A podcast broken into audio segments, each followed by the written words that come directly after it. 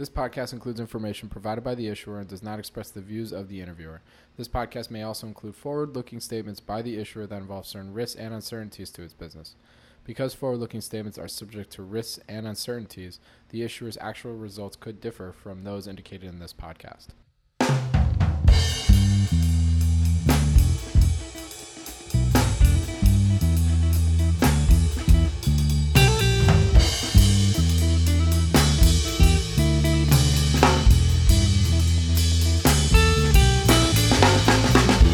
Welcome to the Planet Microcap podcast. I'm your host, Robert Kraft, and thank you all so much for the support and for tuning in. You can follow Planet Microcap on Twitter at Bobby K Kraft. That's B O B B Y K K R A F T. You're listening to episode 95. If you have any questions or comments, please feel free to tweet at me or shoot me an email at rcraft at snnwire.com.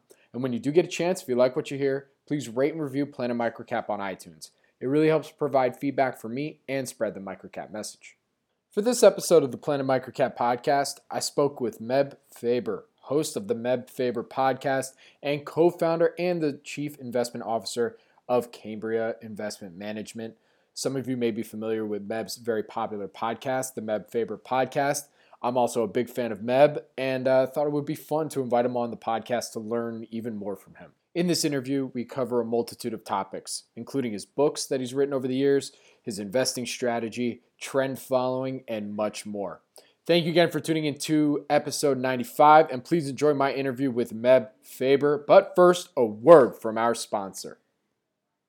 Hi, everyone. Robert Kraft here, your host on the Planet Microcap podcast.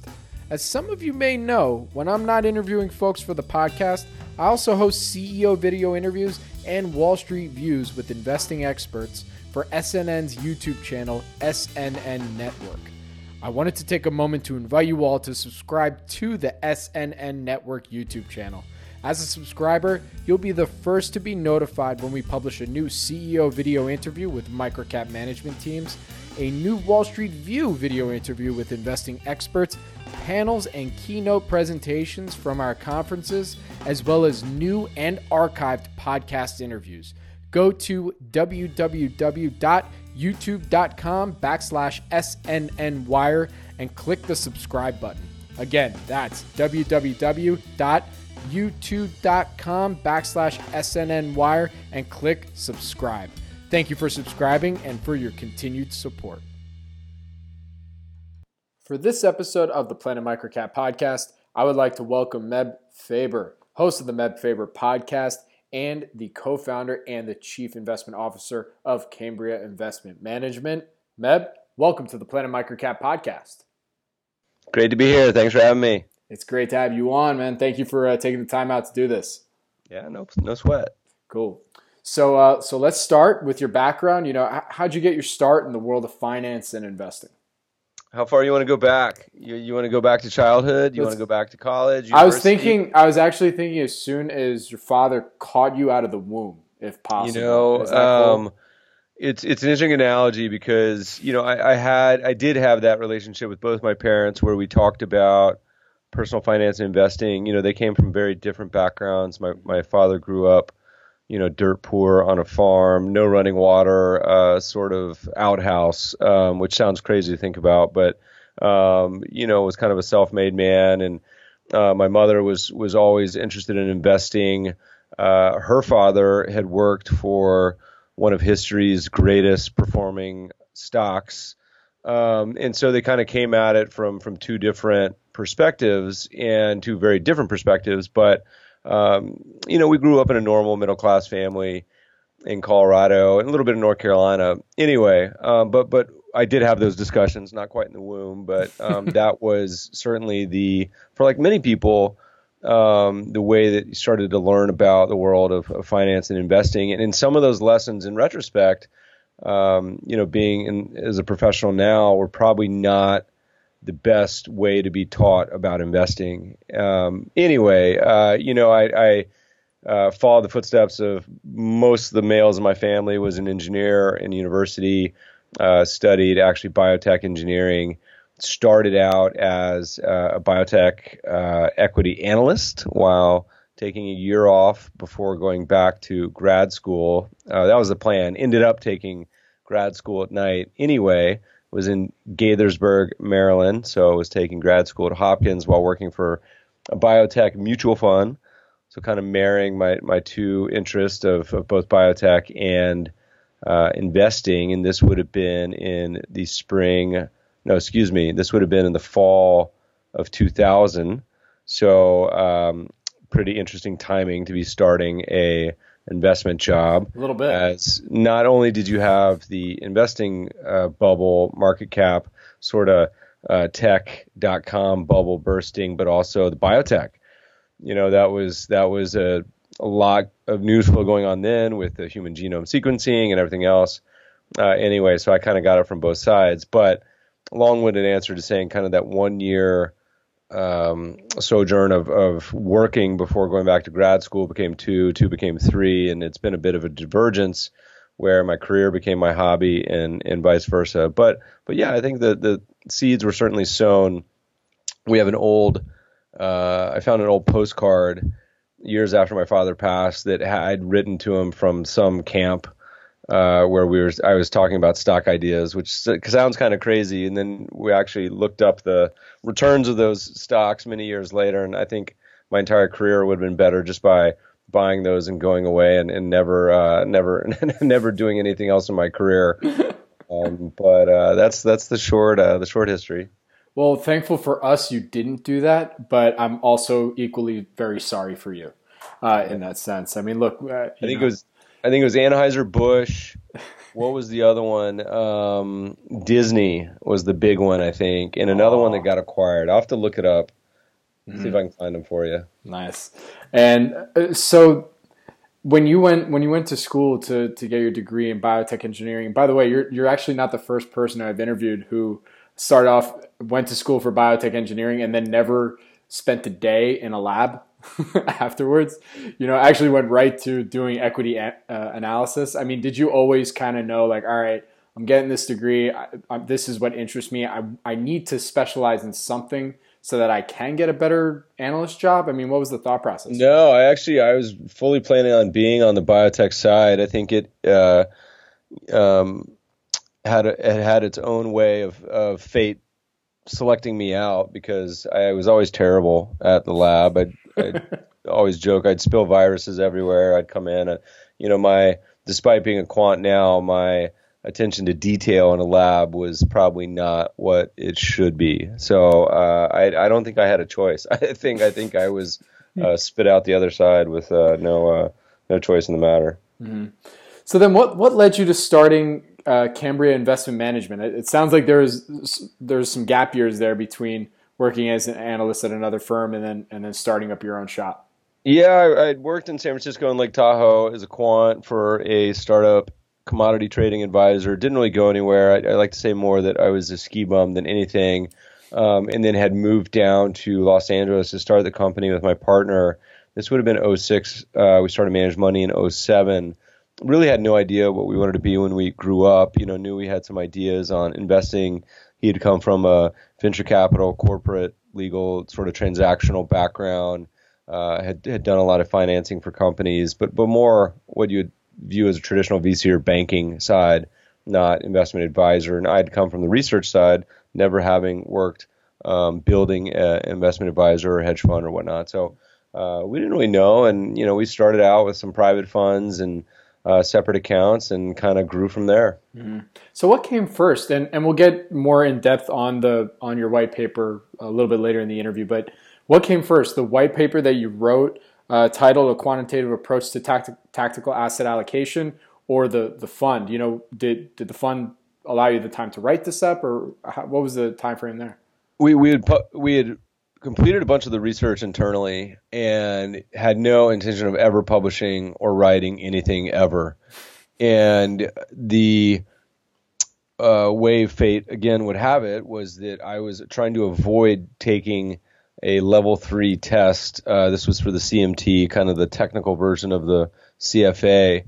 Uh, or redheaded stepchild cousin, I guess. Um, it and so I really didn't want to take the test because I, I thought a lot of the material was garbage. And so they used to have a requirement you could write a paper, but they announced that they were doing away with that requirement. Mm-hmm. So the last thing I wanted to do was take the test and memorize a bunch of stuff I thought was um, a, a, bit like sorcery. And so I turned in an abstract at the last minute and then said, you know, if I'm going to write this paper, I may as well submit it to some journals. Uh, you know, go to this, all this effort of putting this together. I may as well, I may as well publish it.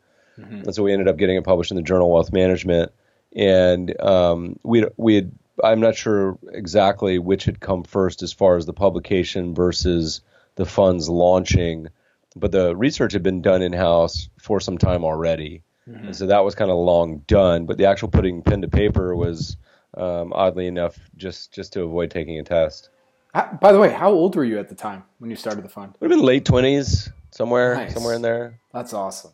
That's so cool. I mean, were you scared at all? I mean, you know, late twenties, uh, starting up your own shop, you got to go out and raise funds. I mean, you know, that must have been a little frightening. I mean, too dumb to be scared, really. you know, like what's the? I mean, I remember when I joined Eric to take the job, I said um, I'd actually turned down a much better job, much higher paying job in in Bay Area. Mm-hmm. Um, and my my entire family thought I was very foolish. But I said, look, what's the the downside is I live at the beach for a year or two. I'd never been to the beach really. Lived. Um, I actually thought LA was a fairly terrible place before moving there. um, now I love it. But it, it said, you know, I worst case scenario is, um, you know, I work for a year or two, doesn't go anywhere, and I go on to do something else. So didn't really feel that sort of um, uh, you know responsibility. Didn't have uh, a partner. Didn't have any children. Didn't have any pets. You know, not a whole lot of uh, things I needed to answer to other other than just myself. Mm-hmm. So then. The, my next question is is because on the Cambria website you describe the firm as a as quants quote unquote you know before I, we get into the process itself, you know, did you bring in that strategy, or did you when you partnered up with Eric, be like, all right, let's kind of do a combo of what I know best, what you know best, and that'll be it. You know, how how did you decide on what the firm strategy was going to be? You know, it's like many things evolves over time, but. Mm-hmm. The genesis of the firm and the paper and everything else was a trend following type strategy and you know trend following and i'd say the other pillar that we use for most of our strategies is of course value and these are strategies that have been around for 100 years so it's not like something we've invented uh, or is massively proprietary certainly we put our own spin and story around it but uh, a lot of the strategies that we've implemented have, have, been around for certainly decades, if not over 100 years. And so, um, you know, we run, we manage over 11 funds now, uh, soon to be another one next week. But the uh, the whole um, origin was trend following, which had been developed over the years. I mean, the the, the uh, reason I became a quant was the discretionary subjective side of the business is, um, of course, very hard, but also you, you learn quickly. Um, I have and still have, you know, all the behavioral biases, and so um, I made all the mistakes, certainly in my 20s, that people would make, being overconfident and trading too much and taking on too much risk. I could tell about 20 more, but you know that's what eventually pushed me to my style, which is wanting to be rules based. And you know everyone's got their own style. It's not the way Buffett does it, and it's not the way that Stevie Cohen does it or anyone else. But you know that's the kind of the whole point is eventually you find something that works for you. And if we know anything about investing, is there's a million ways to to make money, and and plenty that are that are just fine. But most important, finding the the the one that really resonates. Dude, listen, if there was only one way to, to invest and make money, this would, I think I'd only have one episode of my podcast, and I only think you'd have one too. Uh, so I'm, I'm very thankful for that. Uh, so let's get into to your the your trend following strategy. Tell us a little bit more about your investing thesis and how it works. So, you know, the, the concept of the original paper, and we um, just wrote a 10 year retrospective for the Journal of Wealth Management. Um, this was you know before the financial crisis, and so um, had again trend following has been around forever, certainly um, since the time of Charles Dow, but really implemented since the 70s and 80s by the famous Turtles and commodity trading advisors and a gazillion other people. And you know the the common understanding of trend following, I thought was not uh, well described or accurate, and so a lot of people just immediately put the label of market timing on top of mm. uh, this strategy, and that's accurate. But in my opinion, everything is active, whether you do market cap weighted indexing or something else. Every decision in investing is is an active decision, and so, you know, we said, look, here's a very simple rule. Um, it's not optimized. We'll apply it to every asset class that we track. Here's how it's done historically, and the, and the main takeaway was that it wasn't that it was a magical I'm going to sell at the top and buy at the bottom and double my returns and uh, you know move move to the Caribbean and drink pina coladas. It was more of a uh, risk reduction, volatility reducing kind of strategy that would hopefully keep you out of the really big bad bear markets. So not the zero to twenty, but really the the 40, 60, 80 plus bear markets. And that's historically what the simulation showed. Now, of course, the reason the paper became so popular was was the financial crisis happened uh, within a year or two after publication. So it looked brilliant. Of course, if I had published it in 2009 or 10, nobody would have read it because they would have said, "That's obvious, you idiot. You're using hindsight bias."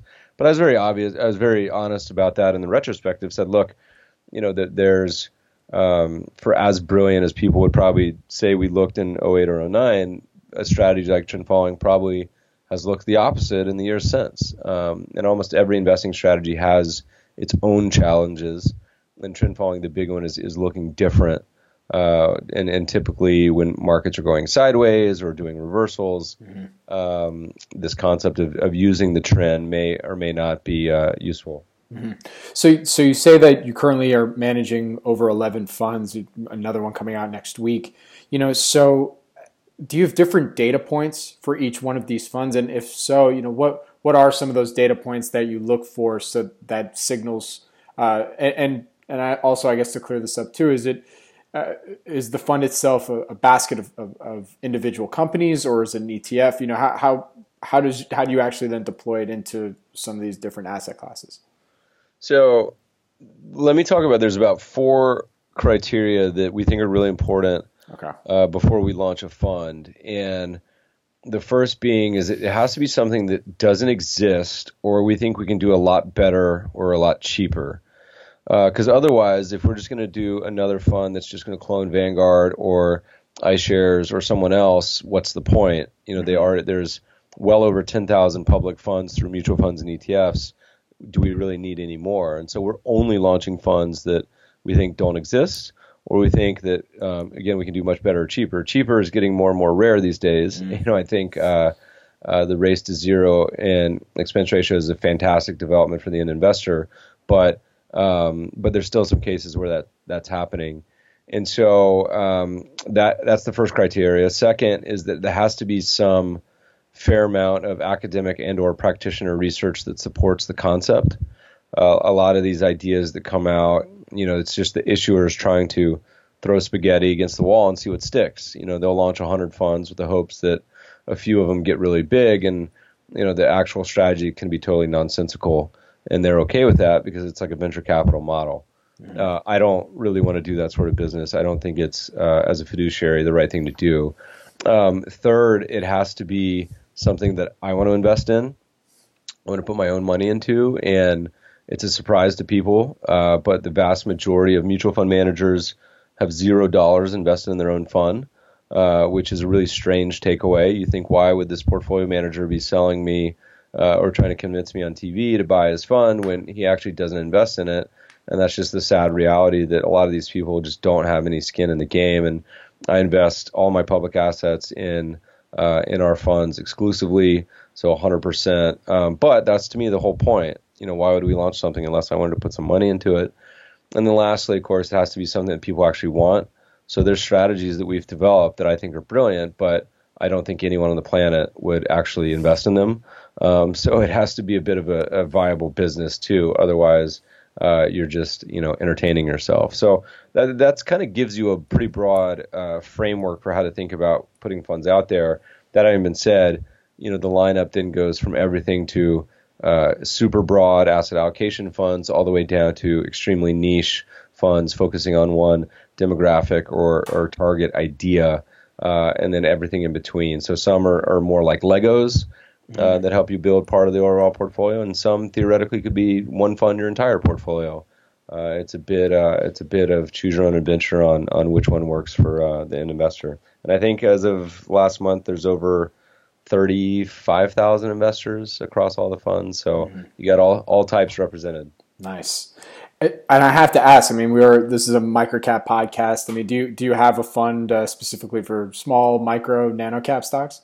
Um, some of ours uh, tilt small or mid cap. They they tend to be size agnostic, meaning if they're finding opportunity in the small cap arena, mm-hmm. they could be 100% small cap. So we have a shareholder yield suite uh, that focuses on value stocks that are companies that are distributing cash flows through buybacks and dividends and uh, those tend to be high quality companies that that are cheap. In the U.S., that skews larger, uh, mid cap to larger. Uh, abroad, it skews uh, quite a bit smaller. Doesn't get into the micro cap. Um, one of the challenges with being a fund manager is, you know, is particularly in the ETF space, you need to have capacity. And we certainly don't have this problem, but theoretically, if, if the fund started to get to 10 or 50 billion, then microcaps are, are a little harder. Uh, but I'm open to ideas. That might be some uh, something we'd be interested in in uh, in the future. Gotcha. So I have to ask. I mean, why did you make the choice to really focus on this quant strategy? Then, you know, I, have had a number of fund managers on here, asset managers that are you know more on the qualitative side. You know, uh, maybe more concentrated portfolios, individual stocks. You know, wh- why did you decide to go that route versus that? Um, sorry. So, which route between between uh, being being a quant and uh, more on the qualitative side? You know, I think it's two sides of the same coin. I mean, if you were to ask Buffett, you would clearly characterize him as a qualitative discretionary investor, but you know, I guarantee you that you could probably write down his rules and come up with a pretty darn similar um, framework. And actually, AQR has done that. You know, they published a paper called Buffett's Alpha where they just decomposed him into a formula and it does a fantastic job of picking value quality stocks. You know, the big key there, in my opinion, is that his approach isn't actually that proprietary or complicated. You know, his his alpha is really he sticks to it through thick and thin. Mm. Um, so for me, it's just a lot easier. You know, I, I think discretionary investing, there's certainly value to be had. I think you can do a lot of value add, and certainly the smaller or weirder uh, or unfollowed areas of the world you go, the more uh, possibility there is to really add serious value. You know, Charlie Munger said this. Somebody asked him for advice recently, and he's like, you know, you, you should go where the fish are. Um, if you're fishing in the, the large cap pools, what are you, the 75th analyst that's going to have a interesting take on Apple, or you know, are you looking into Nigerian small caps and have um, some some real insight there that that is useful and different? So you know, for me, the discretionary stuff it's possible and it's fun, but it's hella hard work, and uh, you know, I, I prefer. Um, the rules based from some of the reasons I mentioned earlier is that I have a lot of the behavioral issues that muck people up in their investing process, and I think it's a lot um, easier and, and simpler for me to put in it into a automated framework or construct that uh, allows me to to let the computer do all the heavy lifting. Mm-hmm. That's pretty interesting because I feel very similar in that sense. You know, where especially if I'm, uh, you know, you're looking at a micro cap or small cap, maybe you have four or five stocks in your portfolio and you you know so much, but I've also been very susceptible to almost every bias. You know, so what's interesting is that you went this route because you really noticed that you were just you were always susceptible to these things coming up whenever you saw new news or good, bad, indifferent. You know, I mean, is that that sounds like it was really the case? Yeah, I mean, and the best thing you can do as a young person is lose all your money doing this, the dumb stuff while you don't yeah. while you don't have much. Um,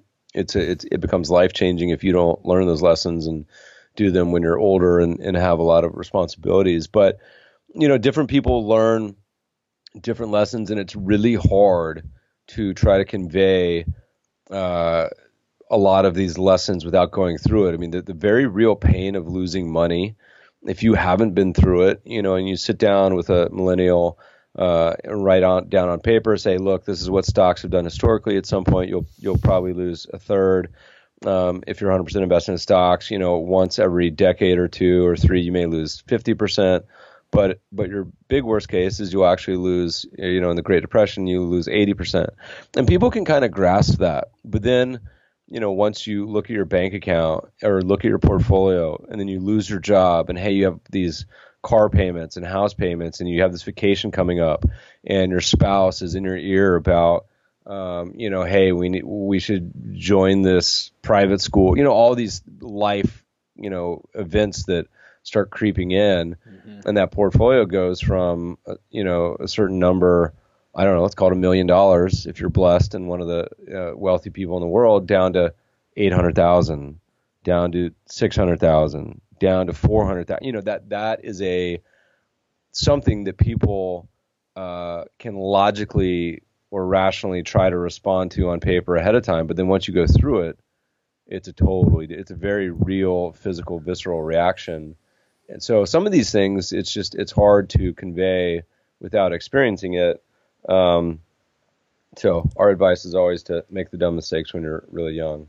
For sure. I mean, what's that, that was part of the reason I started this this podcast too. Is that uh, you know my thesis has always been as uh, microcaps and uh, have always been a nice place where you can, you know, really learn learn the trade a little bit. And if you do lose, hopefully you're not you're not investing too much, and uh, and you kind of pay your college tuition that way or your trading tuition. Mm-hmm. You know, so. Uh, my next question then is be you know really between your books, white papers, and podcasts, uh, your insights are, are, really not only thought provoking and interesting, but there's just there's so much out there. Um, and, and, with that said, you know, I, uh, we could probably spend one podcast on each bit of uh, from your each book, each each uh, white paper, but we'll try and condense it here. You know, and, and I wanted to start off with your first book, uh, Global Asset Allocation. You know, what what was your thesis with this book? So this is fun book, and it's free if you guys go to CambriaInvestments.com, or you can add a link in the show notes. Uh, it's free to download, mainly because I have a, a, a, large rivalry with Amazon currently. um, so I just made the books free, so you can get a pack of all three of three of our self-published books, three or four, I can't remember. Gonna have to ask Any- about that after, actually. yeah. so anyway, they um, so we had this thesis where you have all these people on TV, all these famous investors, gurus people that are legit. I mean, that manage hundreds of billions of dollars um, at some of the most respected institutions in the world have at some point espoused publicly through an interview, a white paper, a book, uh, a suggested asset allocation for investors. And so everyone from Rob Arnott at Research Affiliates to Dave Swensen, who runs the Yale Endowment, to Mohamed El-Erian, who runs uh, now a, he just joined a new endowment, I think in in the UK. I can't remember. Anyway, I used to run Harvard and PIMCO with Bill Gross. All these guys at some point, um, I say guys because they're mostly guys, have, have stated publicly, here's a recommended allocation, and these allocations are hugely different. So there's some people that say you need to put 25% in gold. Some say zero. Some say 90% in stocks. Some say only a quarter.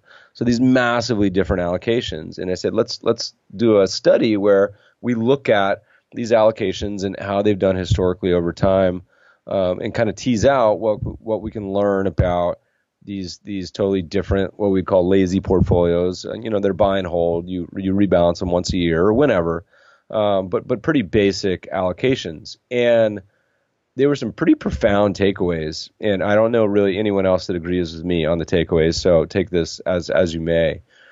Um, the first being is that you know, you live in a world of, of infinite choice. So it's not just the three main categories were stocks, bonds, and real assets, but you can decompose that into emerging market stocks or treasury bonds and corporate bonds or REITs and commodities and everything in between. So we included about, I think it was about 13 asset classes in the book and took it back to 1972. I think in the, the new update, we'll take it back to the 1920s.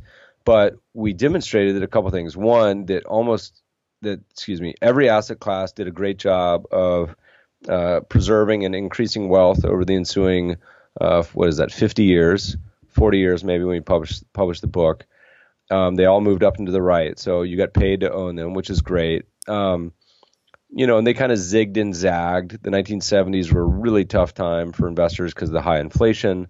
But in general, uh, they they all did a pretty good job. Some were less volatile, some were more volatile. Uh, but but at the end of the day, they all they all did well. The the big surprising takeaway from the book was that um, of all the portfolios in the book, and mean, I think if you include the appendix, there's probably 20. They clustered, if you exclude the permanent portfolio, and that's an old Harry Browne per- portfolio that has about half in cash and bonds. Uh, all of these strategies clustered within one percentage point return of each other over the entire period. So all this work, all this effort that people put into asset allocation, and all the time that everyone spends, how much I have in stocks, what's the Fed doing, what about gold? It's breaking out. How is inflation going to affect real estate? Is the Fed uh, interest rates coming down? What should I do with my bonds? What about negative yielding? What about Trump? What about Zika? All these things, right? That all day. Uh, what about employment? Um, that that goes on with the Wall Street Journal, CNBC. Um, really didn't have an impact over the asset allocation over the entire period. Uh, you know, and, and one of the reasons that it seems like they would have a hugely different return, despite only being one percentage point over the full period, was that the average between the best and the worst in any given year was 18 percentage points. So in the short term, you have this massive just noise of these things bouncing all around. But over the long term, they, they have a way of, of balancing out. And so then we we then extended this a step further just to impress upon what we thought was the big takeaway here. And we said, all right, you know, you go back to 1970, I'll give you a crystal ball. I'll say I will let you invest in the single best asset allocation in this book. And um, that's a pretty monster time machine. You know, mm-hmm. the uh, Vanguard or Barclays would probably pay $100 billion for that opportunity to see what's the best asset allocation. And the answer was it was Mohamed El-Erian portfolio, which is not surprising because that's a very endowment style, heavy in equities portfolio. And stocks did exceptionally well uh, throughout the 80s and 90s bull market, and at times, um, uh, other times since. And uh, I said, however, my caveat is you need to implement this portfolio with the average mutual fund of today, 2019, mm-hmm. at 1.25%. Excuse me. Um, you know, not the average cost in the 1970s. Mm-hmm. Index funds didn't really exist uh, in the early part of the decade. And forget about how much the average funds cost and implementation and commissions and everything else you know, and, and just by implementing with the average mutual fund, you would take the, the performance of the best performing portfolio and make it almost as bad as the worst, which was permanent portfolio. And even then, that's not quite fair because permanent was the only one of the few portfolios that had consistent real returns in every decade. So it was just lower volatility.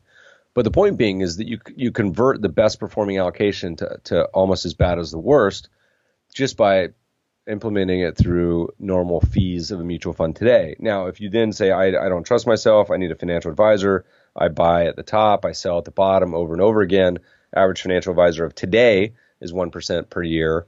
Well, that takes your return of the best performing asset allocation and makes it far worse than the worst. so, if you think about that for a second, you know, we live in a in a period today that's awesome. There's never been a better time in history to be an investor. Any investor out there right now who wants to invest in a global portfolio of ETFs can do can build any of these portfolios for essentially free. I think the total cost is 0.05 percent, five hundredths of one percent. And if you include short lending on that portfolio, which is something that not a lot of people understand well, but it's something that um, would then actually take the expense ratio of that fund and make it actually negative. So you're getting paid to own this portfolio. You know, that's a far cry from the, the 90s, 80s, 70s expenses. So it's essentially investing is free. Well, in a world where investing is free for buy and hold asset allocation, why would anyone pay more? And that's a great question. Um, they shouldn't. And, and on top of that, if you have an account at Vanguard or Robinhood, you can trade all those ETFs for free on commissions as well. And on top of that, ETFs are fairly tax efficient, so you're not going to be paying any taxes on them, except for the dividends and income. You can't get around that. Right. Unless you're in retirement. So anyway, this is a very long-winded answer of saying. Hey, there was a lot of substance to this book. Please, I'm not stopping. Yeah, and you guys can read it in like 20 minutes. Um, and so it's a it's an interesting takeaway, but but we, we've been recently giving some talks to the CFA societies around the country, and and uh, the Charter Financial Analysts. You know, these are um, the the people that go through a very miserable uh, three year process uh, that's very rigorous and hard uh, to to become a financial analyst. And I said, look, you know, the old hairs, the gray hairs in the room uh, this isn't going to matter as much as it is to the young people. Young people in the room, you have to prepare yourself in a world where buy and hold asset allocation is free. And I say that means it's a commodity. Definition of commodity is something that you know is, is interchangeable. That there's really no value to be producing it. And I say you can go right now and, and invest in some of these funds and some of these robo advisors uh, for essentially no cost. And so imagine what does that mean in a world where that's reality. And we have a fund that that is a very low cost asset allocation fund. And the thing is, is that the vast majority of asset allocation low cost funds in the ETFs, it's like five billion. Um, but the high cost buy and hold mutual funds, which are less tax efficient, they're still well over a trillion. So you know the media is is all over this this topic of hey, a lot of flows are going in ETFs from mutual funds and yada yada. Well, you know, my argument is that it's not even in the early innings. It's not even batting practice yet. And people, once they realize, and, and the caveat of this is this is buy and hold strategic. Like this isn't, um, you know, people that are trying to add value. This is by definition they're not doing anything. Um, you know, I, th- I think the world is is ill prepared for that with the industry of the 150 plus industries in the U.S. The one with if not the highest, one of the highest profit margins is, is asset management. And you ring up old Jeff Bezos, who who will say, you know, your profit margin is my opportunity. This is something that I think the, the asset management industry is is very poorly uh, prepared for. So let's say you had to write a volume two for this book. You know, what what what would what would that be? First would be um, I'll take it back to the 1920s. Uh, just so for some longer perspective. And obviously, a lot of the asset classes didn't exist that long, so you'd have to simulate some of them. Um, but I think that's instructive. Two is that, you know, I think the, the next extension is okay, well, are there then other strategies or tactical or tilts or other things I can do to improve upon that? And I, I think there is. I think there's actually really easy things to do to improve upon these market cap weighted global portfolios. Because if if you were to go out, the base case is the is the global market portfolio. If you went out and just bought the world, and that's one of the portfolios in the book, um, you bought every public security in the world, stocks and bonds and everything else. You end up with a portfolio that's about half stocks and bonds, and of that, it's about half U.S. and half foreign. Um, and so, you know, is there ways to improve upon that? And I, and I think absolutely. So, you know, the people professionals that listen to me give the spiel are usually kind of depressed after the first part. You know, say, what what's what what am I doing showing up to work every day? And I say, well, look, that's just the base case. That's the asset allocation for. Why did I spend Why did I spend the three years getting my CFA? Like, damn. Yeah, or entire careers, you know. And so yeah. I said, I said, well, it's uh, the good news is I actually think it's it's fairly um, fairly simple to improve upon that base case portfolio. Gotcha. All right, so I'm going to do a quick transition to book two because I have a feeling that if we kept talking about book one, we're going to be here all day. But which isn't the worst thing in the world, but uh, I, I, think we we eventually need to eat. But in, in, your in your in the other book I wanted to talk about, uh, global value, you discuss how to spot bubbles, avoid market crashes, and and earn big returns in the stock, or how to spot bubbles, avoid market crashes, and earn big returns in the stock market. So then, is it is it really possible for investors to identify emerging bubbles and then profit from their inflation? Yeah. So let's let's take the time machine back to the '70s where we were again with with McFly and Biff and everyone else, and you know there there was a gravitation a neutron bomb that went off in the 1970s in the asset management world, and most people think it was the invention of the index, and what what people usually mean when they say passive or index, John Bogle and Wells Fargo and others, when they developed it, it meant what's called market cap weighting. And market cap weighting is simply you invest in, uh, let's say, the U.S. stock market, you invest the most in the biggest stocks, all the way down to invest the least in the smallest ones. And so, you know, the biggest today would be you have a few trillion dollar companies or thereabouts, Microsoft, Amazon, Apple. And what surprises most people, um, even professionals in this world, is is you ask people, you say, you know, well, well, how does that actually weight them? And people say it's the biggest companies, and you say yes, biggest by what measures?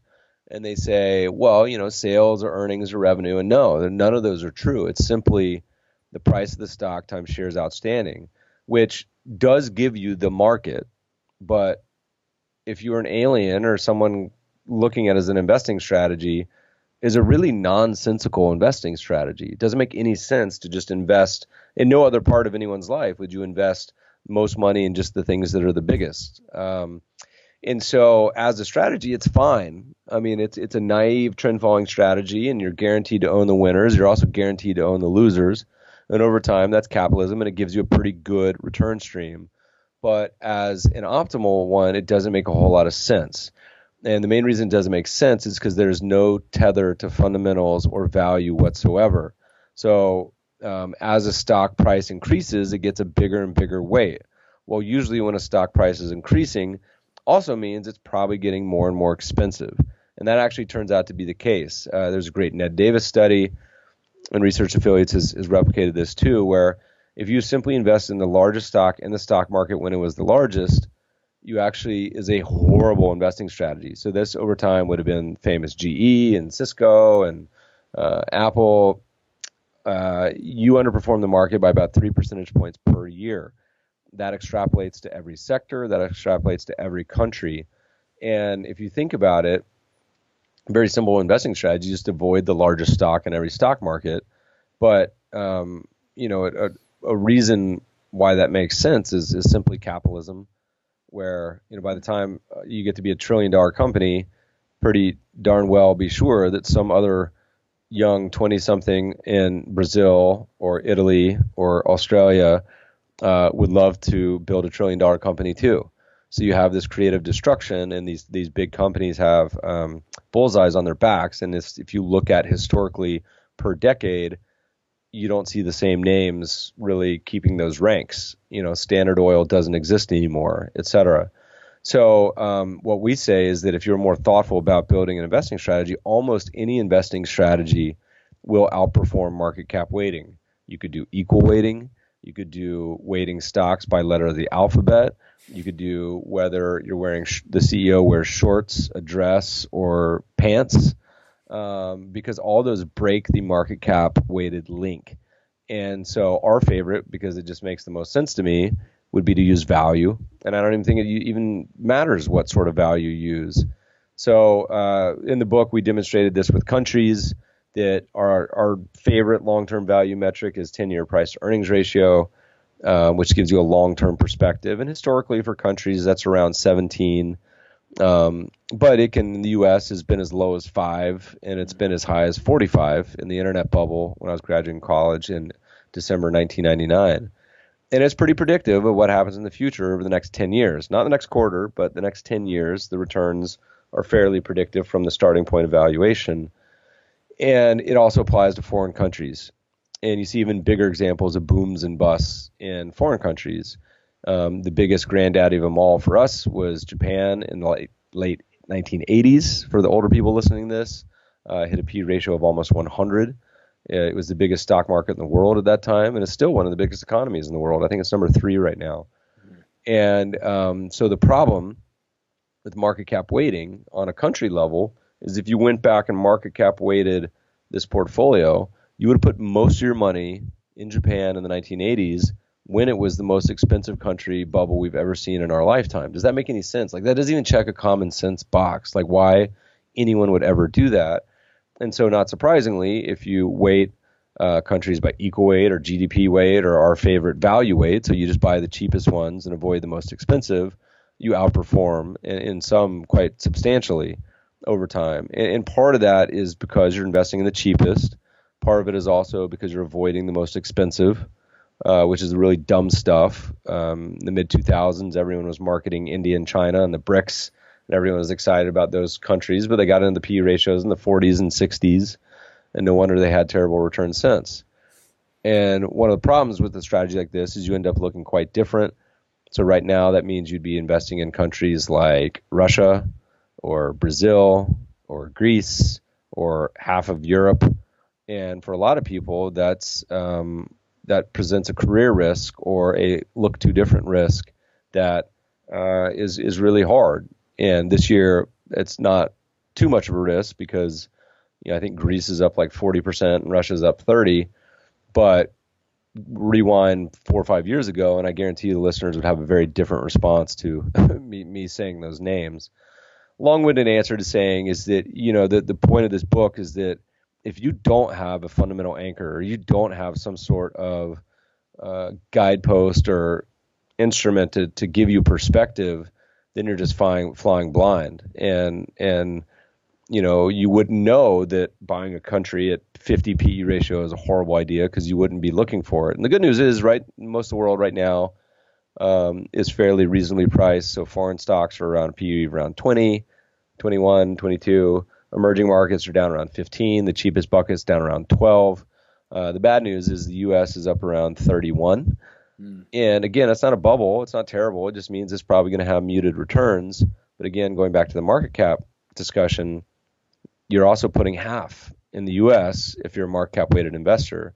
If you're someone who's American listening to this, you actually put 80% in the United States and that's called a home country bias. And it's a really really dumb thing to do, uh, but it's it's a, a situation that that happens over and over again everywhere around the world. So I think that the sensible way again about having a plan and having an automated process is that it'll keep you from from investing in the really expensive stuff and keep you uh, hopefully allocated more towards the stuff that's a little cheaper. Mm-hmm. Well, just it gives you it gives you a, a, a, I guess really like you said, it gives you a place where you have something that you can latch on to. You know, you have your set of rules and processes in place. You know, you're not just saying, uh, "Oh my gosh, look at all this news and information that's going on over here. I need to just go blindly take a position or or, or take some action over here." You know, all right, my numbers are telling me this. I'm going to go do this. Yep. Right. So now I, I, wanted to then now get get into some of your white papers on the website you know and and, and the one that stood out to me was the uh, the investment pyramid. Um, how would you say that this has changed over the years? Well you know it's it's funny because so much of what i talk about on twitter white papers podcasts books is is to me like the final 10% mm hmm or the final 5% you know it matters and it's absolutely worth doing but there are what we consider to be major muscle movements that are vastly more important that you have to have as a foundation. And so the example we used in this in this paper, younger people won't remember this, but the older ones will, is that there used to be a USDA uh, food recommendation pyramid that they would guidelines they put out for Americans and how many calories they should eat and, and what should constitute most of it. And like the number one thing they suggested people eat was like bread and pasta and cereal um, which today, you know, I wouldn't say it's universally accepted, but it's fairly well accepted that, uh, you know, getting majority of your calories from sugar and carbs is, is probably not an ideal diet. So uh, this is a very complicated um, topic that, that people go crazy about, but you know the, the formula is actually fairly simple. It's calories in versus calorie burned, and you can get much more um, technical about it, but that's really the main the main formula. And I guarantee you, if you only consume 500 calories a day and uh, go run 10 miles, you're probably going to lose a lot of weight. And vice versa, if you consume 10,000 calories a day and watch uh, reruns of The Simpsons, you're probably going to gain weight. Um, but th- this concept was that you know science they say advances one funeral at a time, and same thing with investing, where the beliefs of the 70s or 80s, you know, they they evolve and you learn things and hey, my parents uh, both used to smoke, you know, and no one smokes anymore. Almost, uh, they vape maybe, but but don't smoke cigarettes because uh, you learn that that was probably a really dumb thing to do.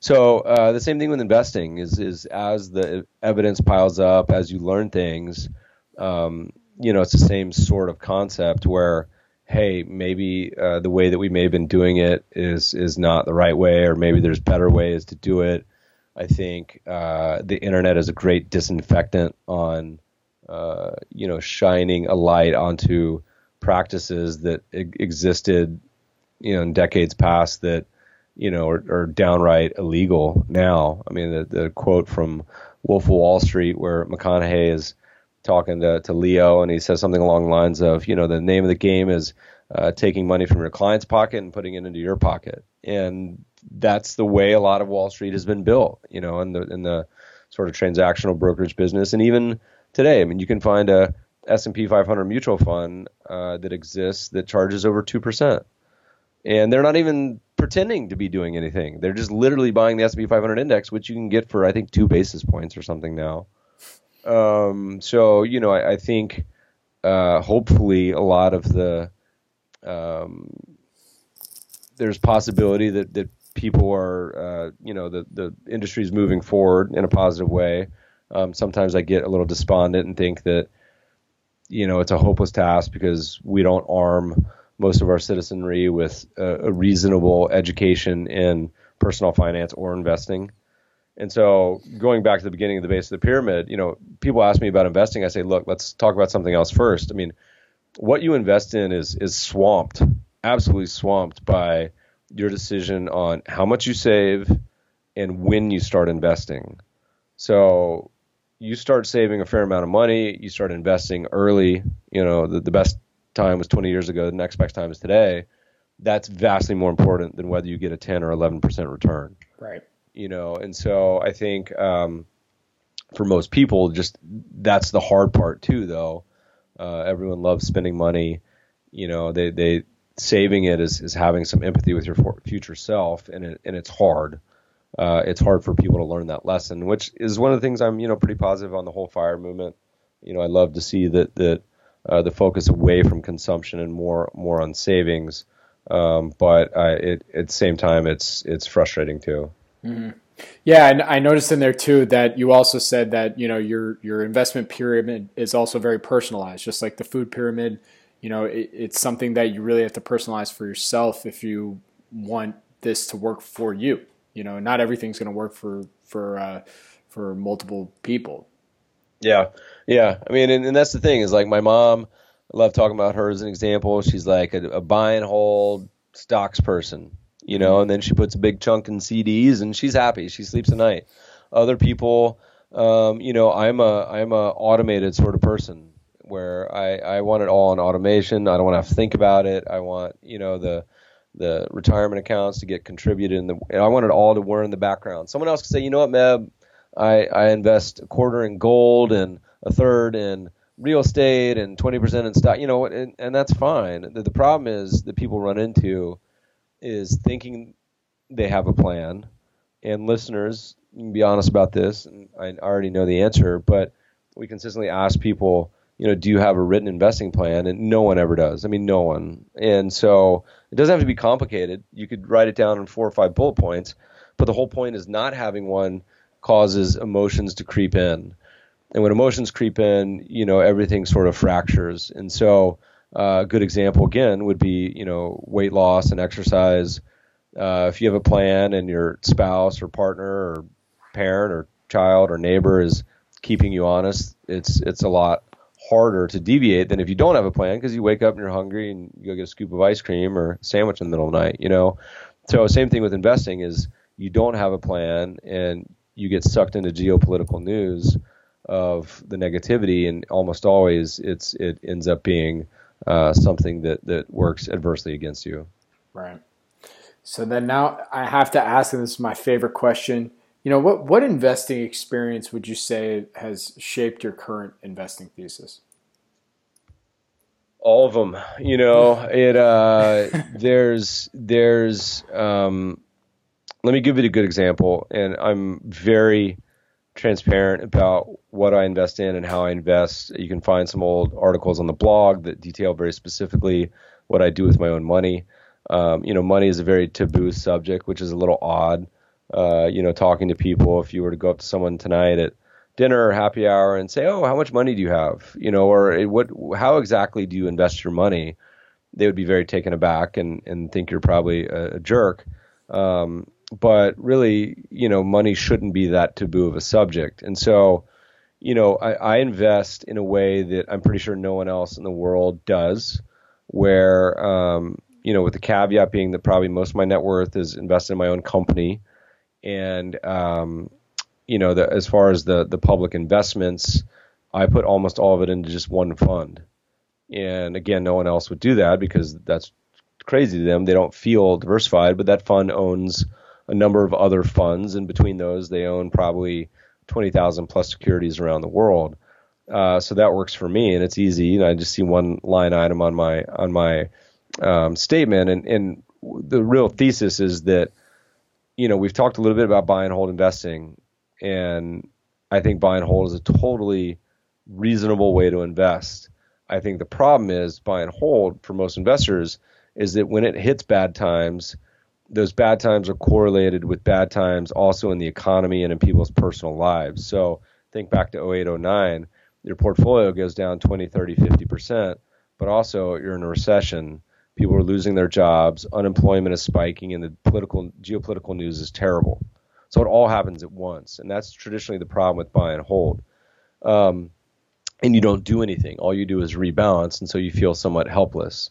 And on the flip side, we mentioned trend following, which has its own challenges, which are largely you look different, you may underperform when everything else is doing great. You know, traditionally the long bear markets are not a problem because it, it usually will exit or go short depending on your strategy. And so I've kind of cobbled together for me personally, we've published papers on this called the Trinity portfolio, where I say I want to put half in each. And that way it's sort of a yin yang where I, I don't ever feel too exposed to one strategy or the other. And this last year is a great example. Q4 last year, uh, most markets, I mean, it was hitting the fan. I mean, they had terrible performance in, in the end of 2018. And so I was, man, I'm glad I have some trend following exposure because that's reduced my exposure to what these markets are doing.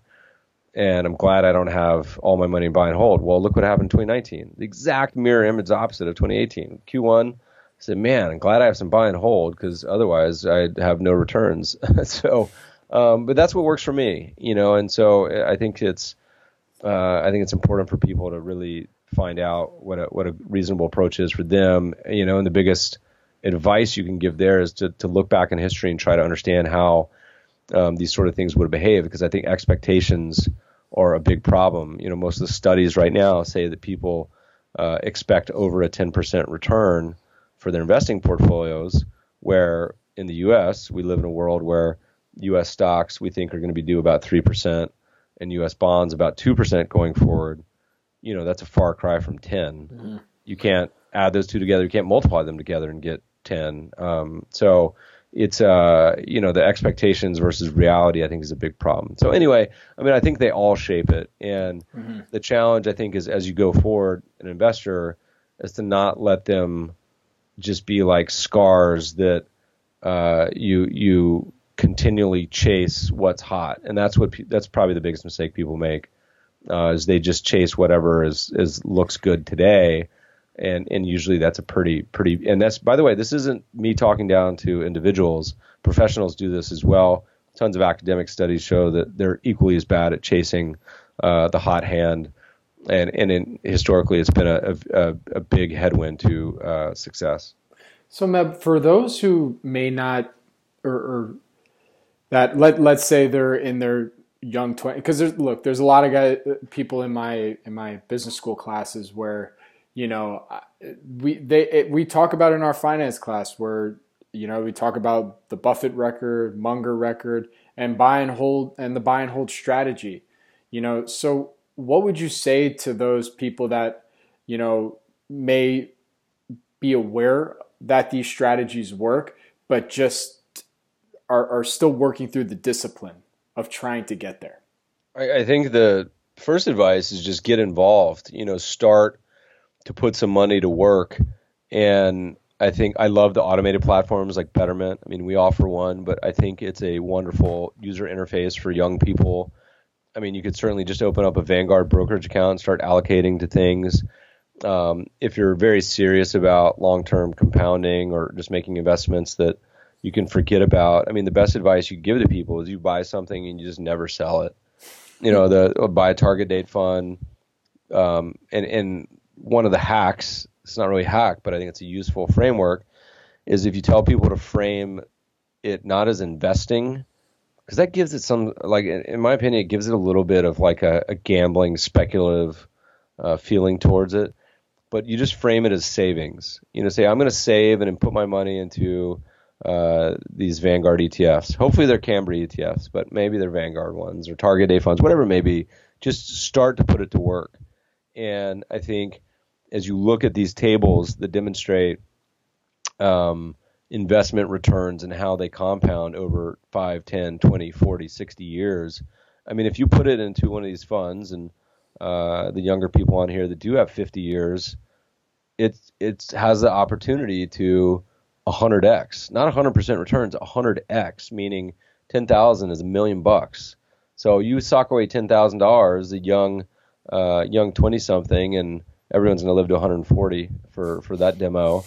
but 20 something, by the time you're 60 uh, or 70 maybe, uh, you're going to have a million bucks, and that's you know not guaranteed, of course, but that's awesome. Mm-hmm. Um, so but but the problem is you don't start until you're 30 or 40 because you went to Cancun or um, you know had that sports car. Uh, you know, I, I, think it's it's time is is by far everyone's biggest um, uh, biggest positive that they can add to the repertoire. Mm-hmm. And Meb, before I let you go, you know, you you have uh, this podcast, the Meb Faber podcast. You know, wh- why'd you start that and and uh, and put that out there? You don't have to let me go. We can stay here all day. I'm d- I'd, lo- I'd love uh, to, man. Let's keep going. So, you know, the pod. So we've been putting out content for it seems like forever. I mean, it started with the white paper you mentioned. Mm-hmm. And we started writing a blog, which has like 2,000 posts. We don't blog as much anymore. Uh, I don't know, a dozen white papers, five books, and I, I'm not there to pretend to tell people how to consume content. I mean, look, I'm an old school physical book guy it's like 90% of my audience reads ebooks, uh, which I think is crazy. But uh, but I'm not here to tell people what to do. So, you know, we were one of the early podcasts, not the the original first round, but kind of the second round, and certainly before. Um, it's been this amazing, uh, you know, explosion of, of content. It's wonderful. I subscribed, I think, over 50 at this mm-hmm. point. It's a problem. Um, but you know, I said, look, uh, we had been wanting to do a video instructional video series. Mm-hmm. The problem with videos, I mean, I think one of the biggest opportunities out there. I wish someone would do it. Would be to do a sort of Rosetta Stone for investing instructional um, coursework, so people could could start to learn about investing in, in one place. I don't want to do it because it's too much work, but listeners, feel free to take the idea. Um, you know, I said do a video coursework and but I said, you know what?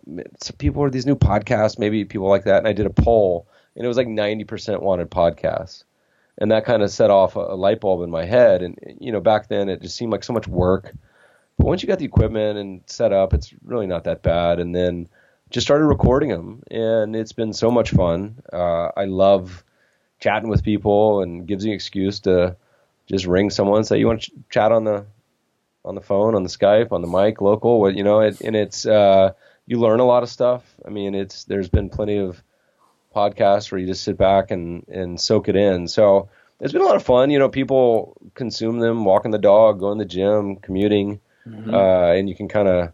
Um, I actually just invested in a podcast company or a fund. It's almost like a new asset class that invests in young startup uh, podcasts and they don't, I don't do it, they do it, but uh, that's what a cool idea. But I'm very bullish on the podcasting space. It's little known, but it's like five times the revenue in China uh, because they monetize it in a different way. But I think it's I think it's in the early days and it's got a lot of legs. For sure. Well, dude, with that, uh, Meb, where can my audience go and find more information about you, Cambria Investment Management, and your podcast? All right, so you can watch me pick fights on Twitter at Meb Faber. You can uh, you can see the blog and podcast at um, it's just mebfaber.com. And then my day job, which is managing all the Cambria funds and investment accounts, is both cambriafunds.com and cambriainvestments.com. Meb, it's been an absolute pleasure, man. Thank you so much for joining with me today. Let's do it again sometime. Absolutely. All right. I'll talk to you soon. Thank you all for tuning into the Planet Microcap podcast, and thank you, Meb, again for coming on to the program. You can access the podcast by going on to stocknewsnow.com under podcast. Go to podbean.com and search Planet Microcap podcast. And also, you can search on iTunes, Stitcher, and Spotify Planet Microcap podcast. Stay tuned for the next Planet Microcap podcast where we'll have our next guest to discuss all things microcap. If you have any questions or comments about the podcast, please send an email to info at snnwire.com. I'd love to hear from all of you. This podcast has been brought to you by SNN Incorporated, publishers of StockNewsNow.com, the official microcap news source, and the Microcap Review magazine. I'm your host, Robert Kraft, and thank you again for joining me on the Planet Microcap podcast. Have a great week, everyone.